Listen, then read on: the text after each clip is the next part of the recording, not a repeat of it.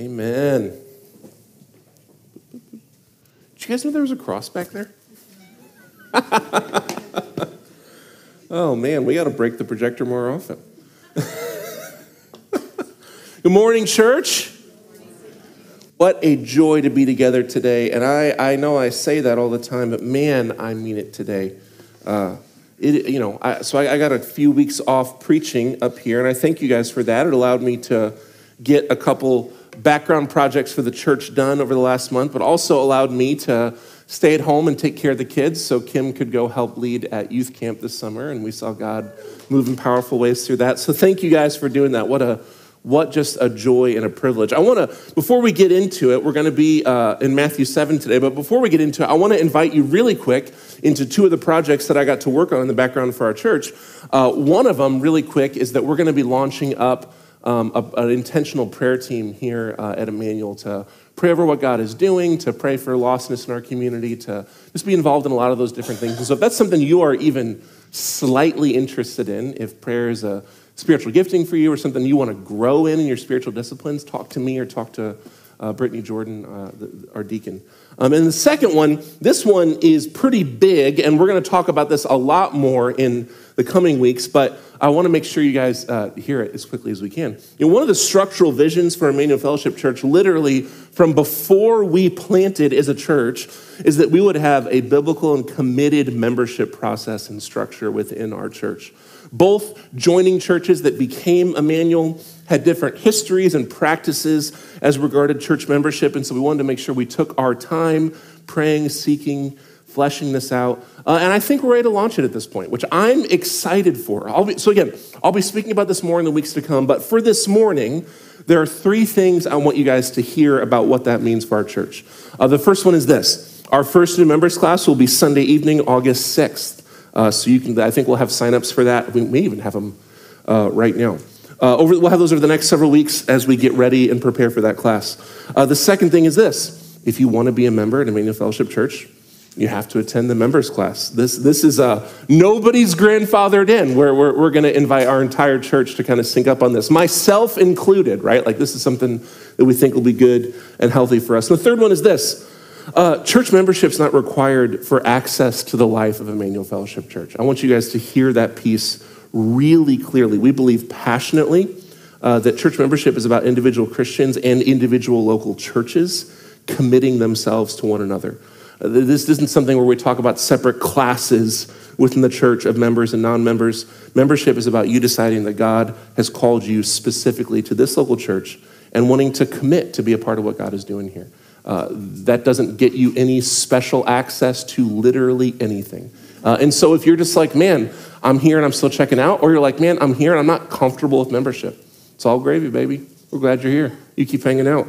Uh, but this is something that we think is good and healthy for the life of our church. And so we're going to uh, be rolling that out in the coming weeks and months. So I'm excited about that. Okay, back into Matthew. So if you want to go ahead and turn your Bibles over to Matthew chapter 7. If you're here today you don't have a Bible with you, we have house Bibles around the room. Just look underneath the seats in front of you. You will you'll find them. They're around.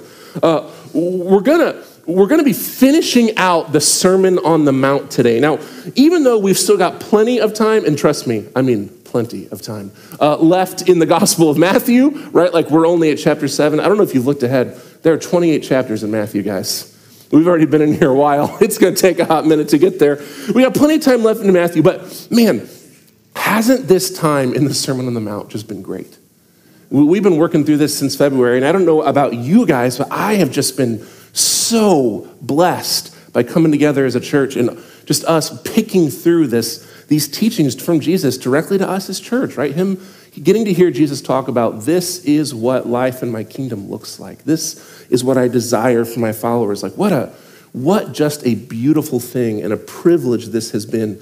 I, I hope it has been for you, at least as it's been for me. This is this is something that is just it's just been cool. But this closing text in Matthew 7, this is a text that is particularly precious to me in my own faith journey as a pastor, but just as a Christian. This is a text that Christ has brought me back to at just specific important points in my faith, and I have been eagerly awaiting our time discussing this text.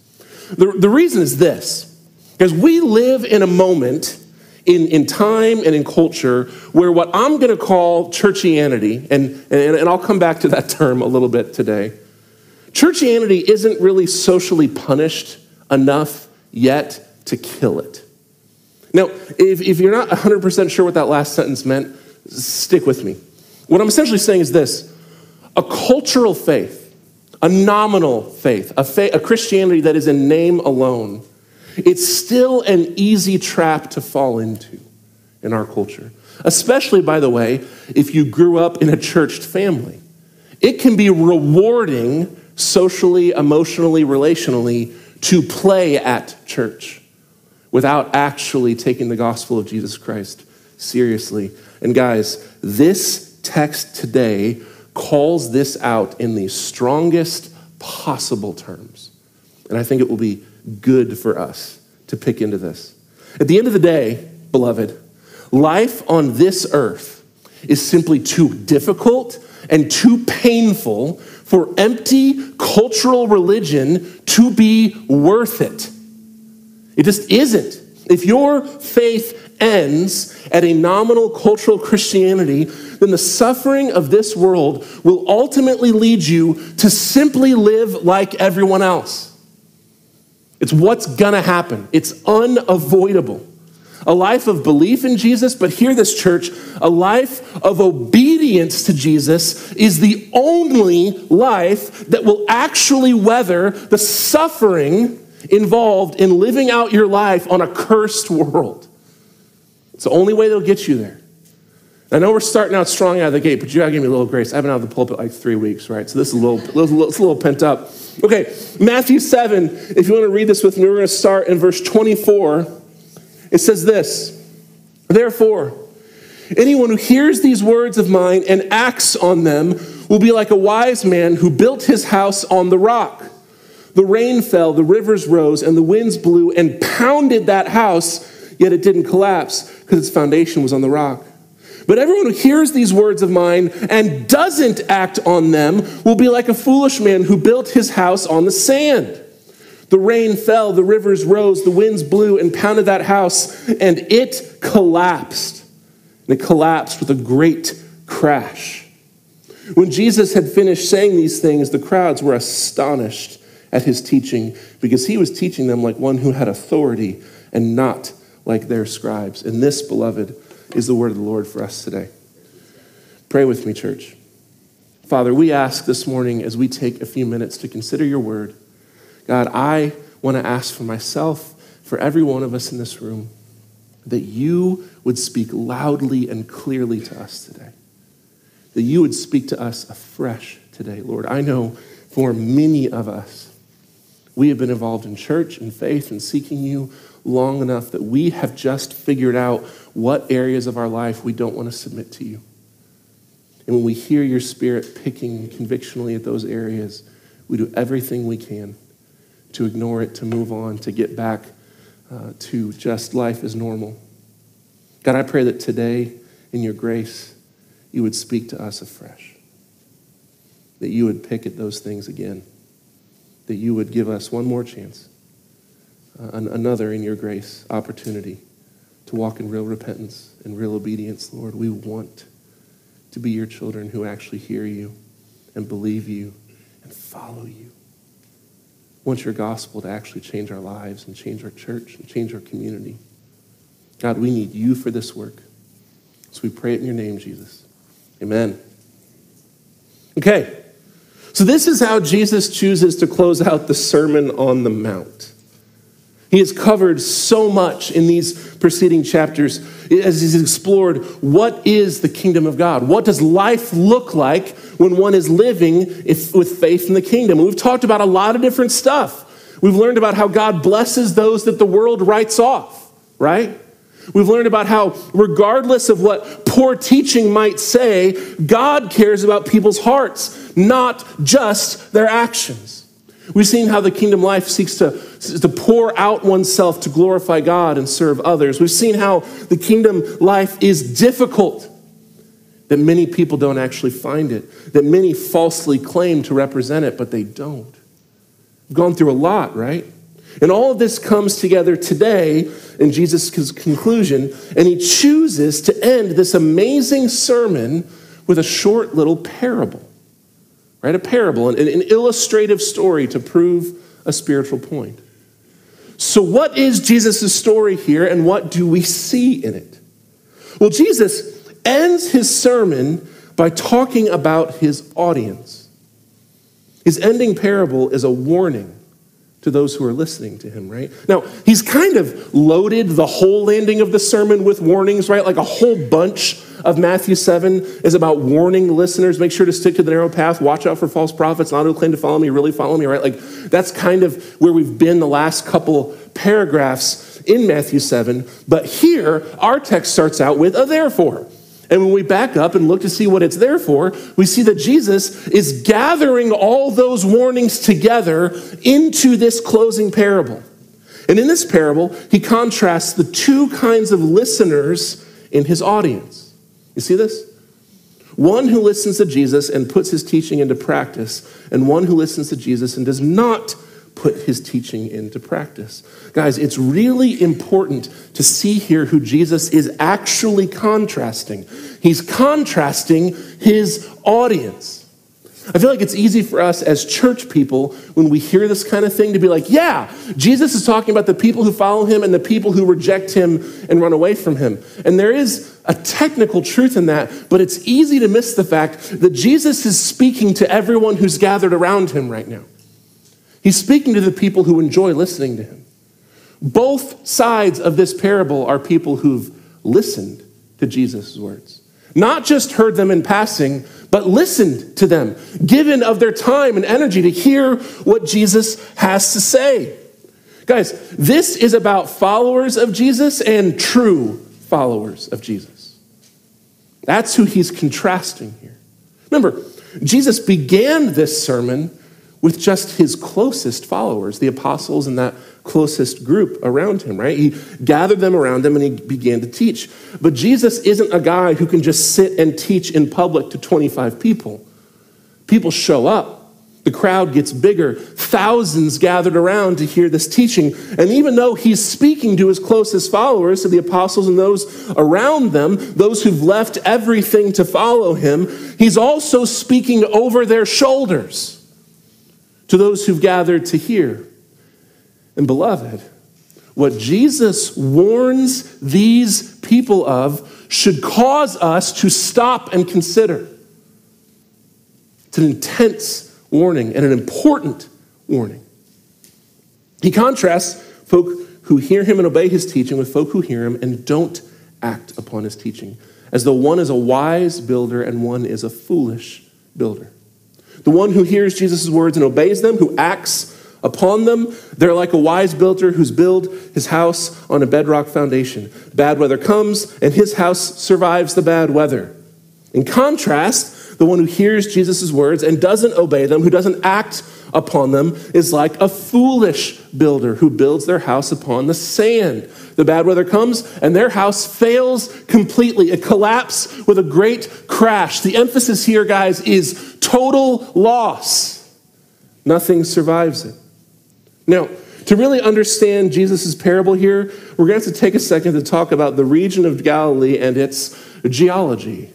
Now, listen, I'm no geologist, but I happen to be related to two of them. So I called this week, I made a phone call, gathered some data, I reached out. Uh, and, and there's this thing in Galilee called alluvial sand or alluvial gravel, which is, um, is, is made out of stuff called alluvium. Now, if you're smarter than me, you're like, ah, yes, I know what that word means. I did not.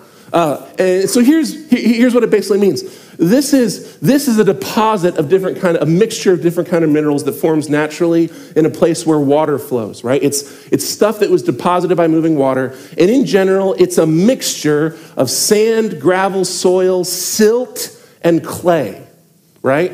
And so when you've got a place where water moves really fast and then stops moving really fast, this alluvium gets deposited. And it exists in certain parts of the world. There's some in Alaska. There's a whole lot of it in Galilee around the Sea of Galilee, around the Jordan River. And the reason is because that's a part of the world that experiences a rainy season and a dry season.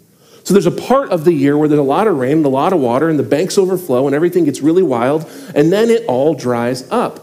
And what's left on the shores is this alluvial gravel.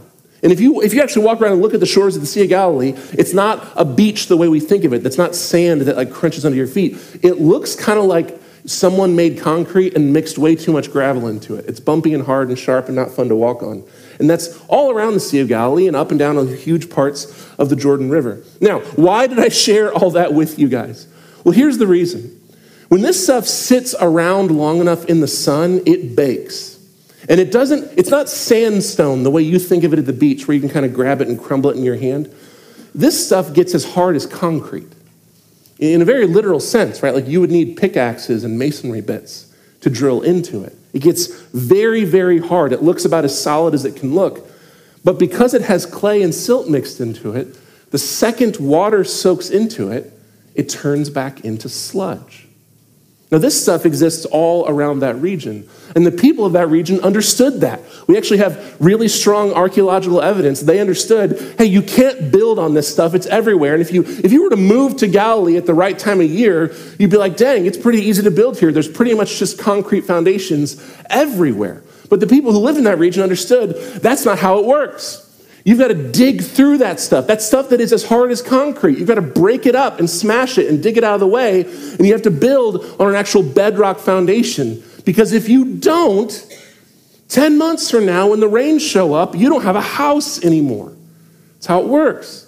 And we have archaeological evidence that they did exactly that. We found evidence of, of augured anchors sunk down into, this, into the bedrock beneath this stuff in that region. This was common knowledge amongst these people. But here's what I think is interesting about this to build one's house on the bedrock, guys, this is brutal work. It's backbreaking. It's not just shoveling sand out of the way to get down to the rock, it's breaking up two or three feet of concrete to get down to the rock. It's backbreaking work. And if you're not from that region, if you don't understand the reason behind it, it seems like pointless work, right? Because you're sitting there going, you are doing, you are just working your butt off to dig through all this perfectly good rock so you can build your house on that other rock. That makes no sense. It looks like pointless work until the rain shows up, right? The minute the rain shows up, all of a sudden it makes complete sense why you made that decision. If you built that house on the alluvial gravel, you don't have a house anymore. Guys, and I think this is important when we think about the parable. You notice the bad weather shows up for both builders, right?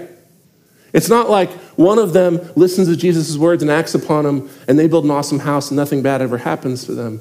No, no, no, no. The bad weather shows up for, one, for both builders. And it's, it's the mother of all bad weather that is explained here. There's rain, there's flooding, there's storms, there's wind, which, by the way, that's not unheard of in this region. Some of the unique aspects of the geography around the Sea of Galilee means that storms sweep in fast and they're wild. They're wild. This is the kind of thing that could very easily happen. So the house built on bedrock survives, the house built on gravel collapses, its foundation dissolves into sludge because at the end of the day, it has no foundation. looked like it had one back when things were dry. doesn't look like it has one anymore. I think what we see in this, guys, is that living life in this cursed and broken world means that trials and suffering are unavoidable. It's the reality of living life in this world. We live in a world where terrible things happen, and they happen to everyone. Jesus doesn't say that being a part of his kingdom will preserve your comfort and save you from suffering. No, the reality is that suffering is your companion as a human being until Christ returns and restores all things. It's a hard truth, but that is a truth. The kingdom of God does not change whether or not you face trials, it changes whether or not you endure them. Changes how you survive them. The house built on the bedrock of obedience to Jesus' teaching withstands the storm. And the home built upon sandstone, the sandstone of disregard of Jesus' teaching, falls apart completely. So, what does this mean for us? Well, guys, I think this parable, when you get down to it, is actually pretty simple. Jesus is the only foundation for a solid life in this broken and cursed world. Period. Period.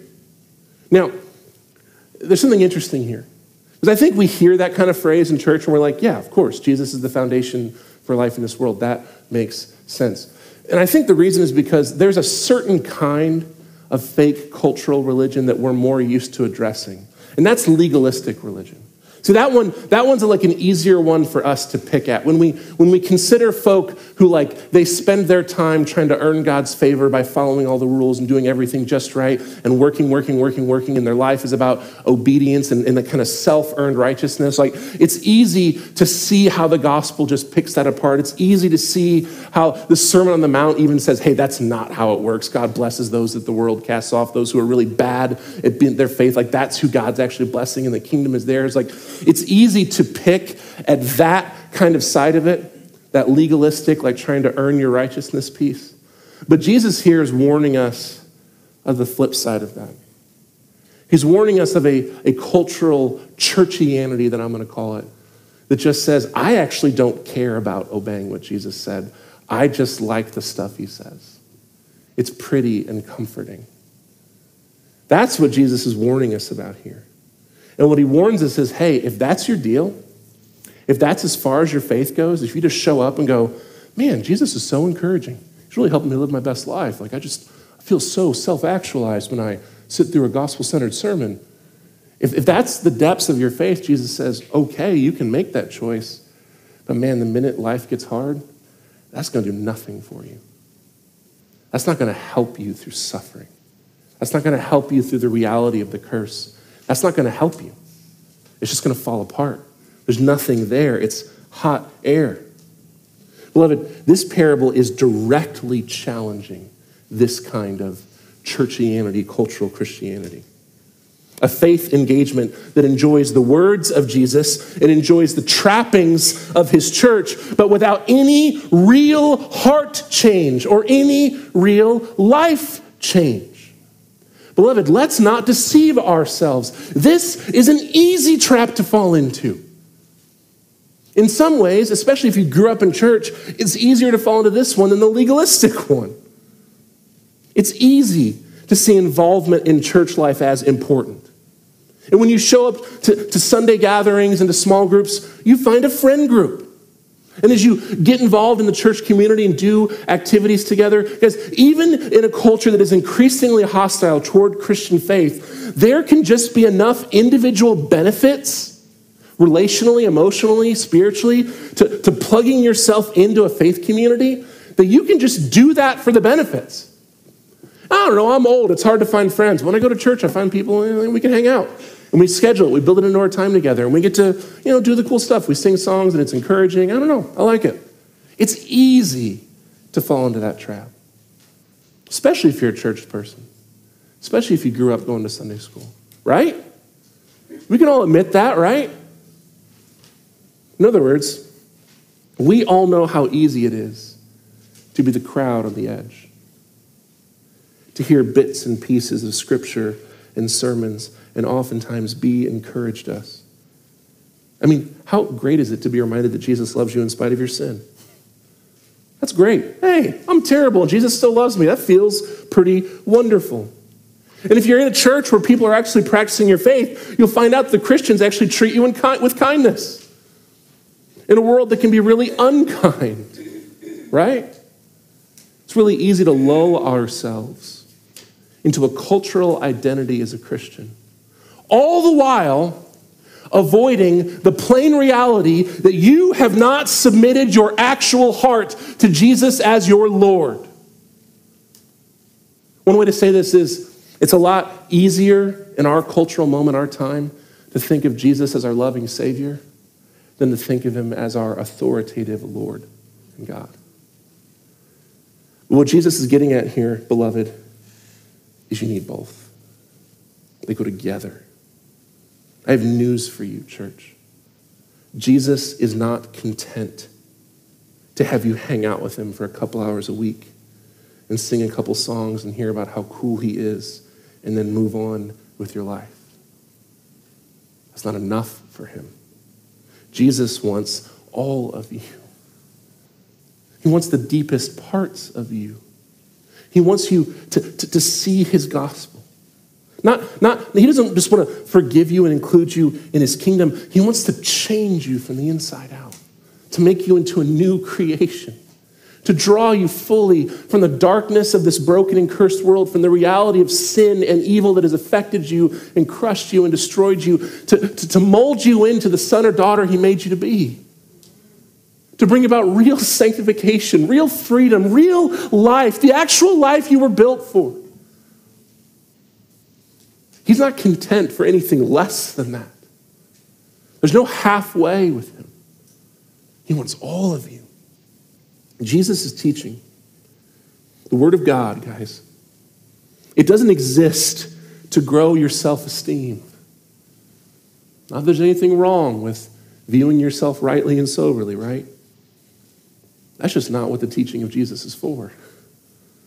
The Word of God is living and active. It cuts, it pierces, it divides between body and soul. Beloved, the gospel of Jesus should change you. And I don't mean just change your Sunday morning schedule two to three times a month. I mean, it should change you. It should affect the way you think, it should affect the way you act, should change the decisions you make day by day and moment of moment. Beloved, the reality of Jesus should cause you to consider life differently. The reality of Jesus should cause you to consider your work differently. You don't work like everyone else. You don't cut corners like everyone else. You don't seek material success like everyone else. You don't engage in conflict like everyone else. The reality of Jesus should cause you to consider your marriage differently. You don't seek to take or receive like everyone else. You don't aim the relationship around personal fulfillment like everyone else. The reality of Jesus should cause you to consider your children differently. You don't see them as a burden like everyone else. You don't teach them to take and focus on self like everyone else. You don't discipline them out of your anger and annoyance like everyone else. The reality of Jesus should cause you to consider your time differently. You don't live for your own comfort and your own pleasure like everyone else. The reality of Jesus should cause you to consider your money differently. You don't worship creature comforts and pleasures like everyone else. Beloved, I could go on and on, but you see what I'm getting at. Jesus changes everything. The gospel of Jesus speaks into every aspect of your soul. Speaks into the deepest parts of your person and beloved, it speaks into the minutia of your day-to-day life. The little things, the decisions you make about how to treat the people around you, the decisions you make about how to schedule and order your time, the decisions you make, the little ones Jesus speaks into them Because he's not content with just this, he wants you. Beloved, he loves you. He sees you, he sees the way sin has wrecked you. He sees all the terrible decisions you've made, all the evil you've done. He sees all the evil that's been done to you, all the wrongs and injustice you've experienced for no reason other than you were stuck being born in a cursed and broken world. He has compassion on you. He desires good for you, life for you, freedom for you. And he's just not willing. He's just not willing to go halfway. He wants to see you completely restored. Made into the creation he made you to be. He's not content with followers who hear a message of love, feel good about themselves, and go on with their lives for the glory of their own flesh. The kingdom of God requires all of you. Christianity requires all of you. Beloved, following Jesus means that you make a willful choice to submit to him and obey him. If you don't, you're not following Jesus. You may enjoy him, you may like the time you get. And by the way, that just may be where you're at in your faith journey. You may just be a crowd on the edge of the crowd listening and deciding what you think, and you are allowed to do that. But if you're not obeying Christ, you're not following him. You don't get to just say, I want Jesus as my Savior, but I'll figure out the Lord stuff later. There's one Jesus. He's your Savior and your Lord. He is the lover of your soul and your best friend and the creator God of the universe who holds the stars in the palm of his hand, who speaks creation into existence, who sustains reality by an act of his own will. You don't play games. if you want him, you get him. But you got to take all of them. And this is such a deceptive trap. It's such a deceptive trap because churchianity looks from the outside in like real faith. It looks the same. It's, it's right, like it's, it's those people who show up in Galilee and they move there for the first time in the wrong time of year and they go, This looks like concrete to me, looks fine to me. Churchianity looks like real faith. You show up on Sundays, you're plugged into programming, heck, you might even tithe. Thank you. you can do all those things. You can do all those things. You might build your closest friendships, your deepest circle of connection through your church. But, beloved, if your life is not submitted to Christ, you are a fool who thought sandstone was rock. That may look firm right now. But I'm telling you, suffering will test the truth of your faith. Period. Hardship will test the truth of your faith. Pastor Jim has this thing he says often, and I hate it, but it's so true and it's so important. He says, Trials don't create sin in your heart, they reveal what was already there. Right? When life falls apart, when your day goes to heck, goes to heck, when things go terribly and you're totally dysregulated and life is no longer enjoyable and things are going badly and there's real suffering and people you care about are hurting, what does your response look like? Do you cling to Christ or do you respond just like everyone else? It's a really important question because I'm here to tell you sin is real. You don't need me to tell you that, but can we all remember that for a minute? The curse is real. Terrible things happen in this world. And the reality is, churchianity, fake feel good faith, is simply not strong enough to carry you through real suffering. Because this world can cook up some pretty awful stuff. And I know pretty much all of us in this room can attest to that from personal experience or at least from those we love who are close to us. This world can cook up some awful stuff.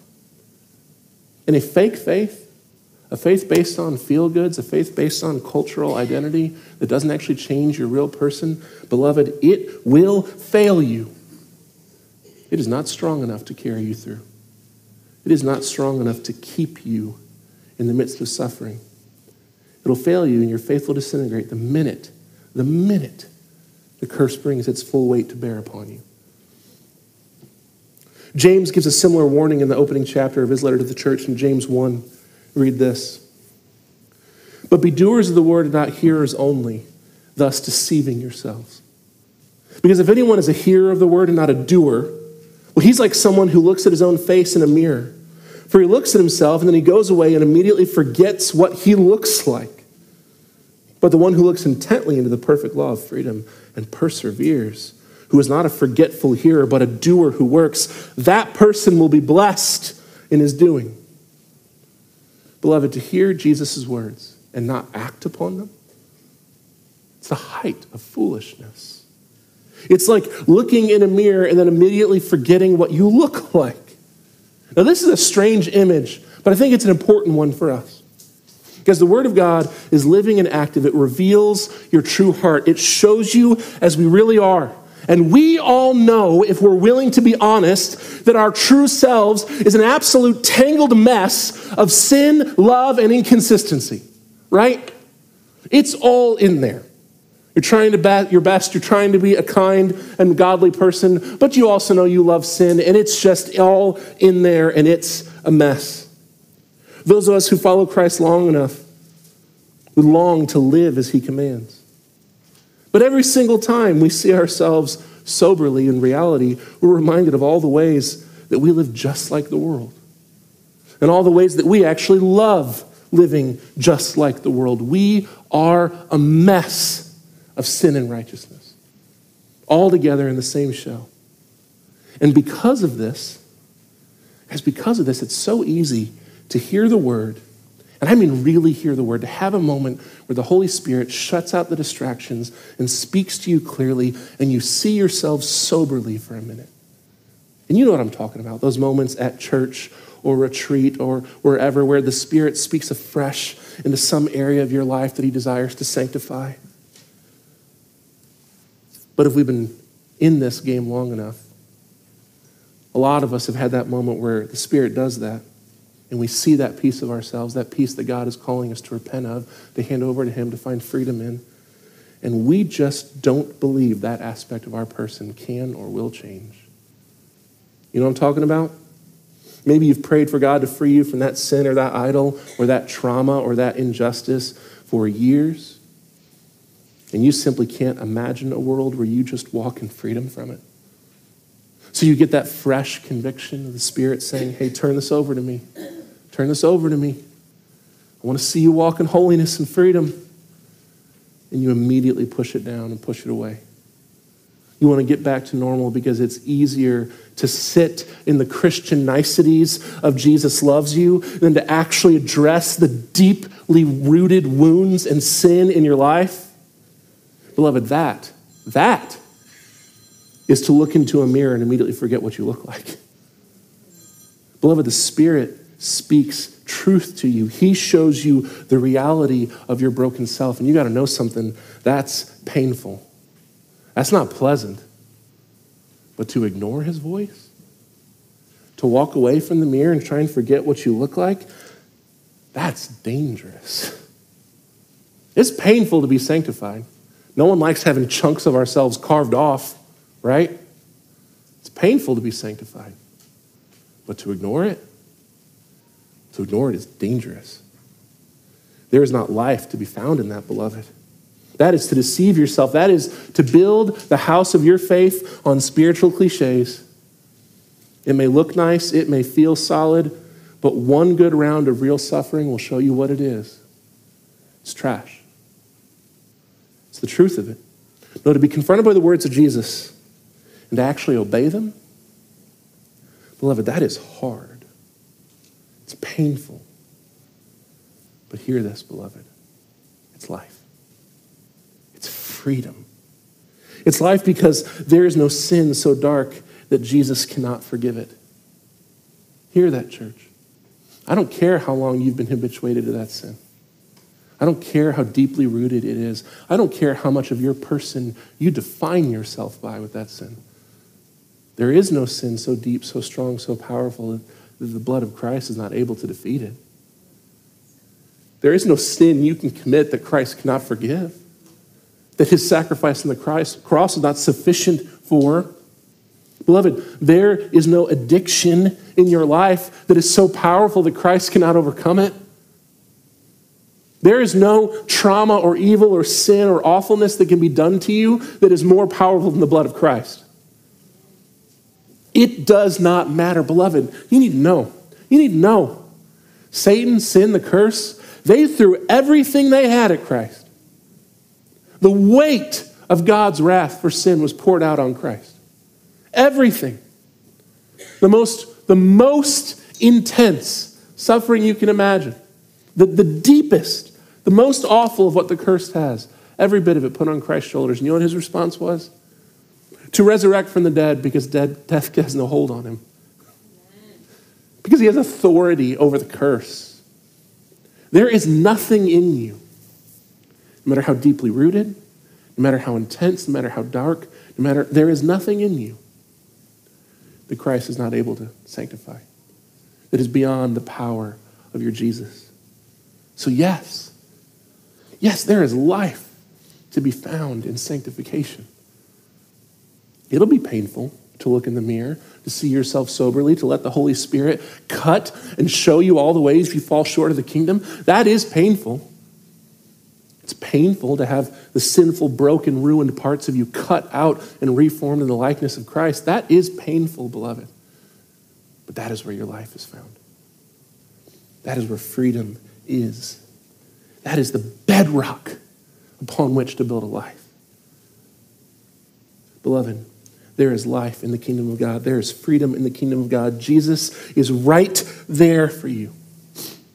Don't just hear him, don't just listen to him. Give yourself to him fully. Allow him to invade every aspect of your life. Build your faith upon Christ. Christ, the solid rock. Christ, your Savior. Christ, your Lord. Christ, your King. Christ, who reigns. Build your faith not just upon his love, but upon his authority, upon his holiness. Because, beloved, that is a real stone. That will not fall. And it will not fall because Jesus won't let it. He will sustain that faith. He'll keep you to the very end. Chris, if you want to come back up. Because if you remember how this text ends, Jesus finishes his parable, and the crowd just sits there going, That's nuts. He's not like our teachers. He speaks like one who has authority. Beloved, Jesus is not just a teacher. He's not just some guy on social media who can give you cool, feel good cliches, not a self help guru or an influencer. He's God. His words have weight, they have authority. They change lives and change hearts. Beloved, that is bedrock upon which to build your life and build your faith. Let's do this. Let's take just a minute to sit with Christ and consider. I want to invite you very specifically, very specifically right now. I want to invite you to speak to the Holy Spirit and ask Him to speak fresh to you. Ask Him to go back to that area of your life that you are just not willing to submit, to pick at that scab afresh. I know that's a painful thing, like it's a big ask, but I want to invite you to do it. Holy Spirit, what are the areas of my life where I just do not want to submit to you? Sit with that for a minute. And if you can do that in your chair, that's awesome. If you want to find some space to get on your knees, I'd encourage you to do that. If that feels like too much, you're just feeling the weight of something right now and you need someone to pray with you, please come find one of our pastors. We're around the room. We are here for you. You can be, you can be brave and bold and you can tell us. There's no judgment. And we'd love to help you bring that to the Lord. I want you to take a few minutes and I want you to be real with Jesus. Guys, don't miss another opportunity to move past the edge of the crowd to move past the cliches, to move past the words, and to actually do something Let Christ invade your heart. Let him show you who you really are. See what you find there.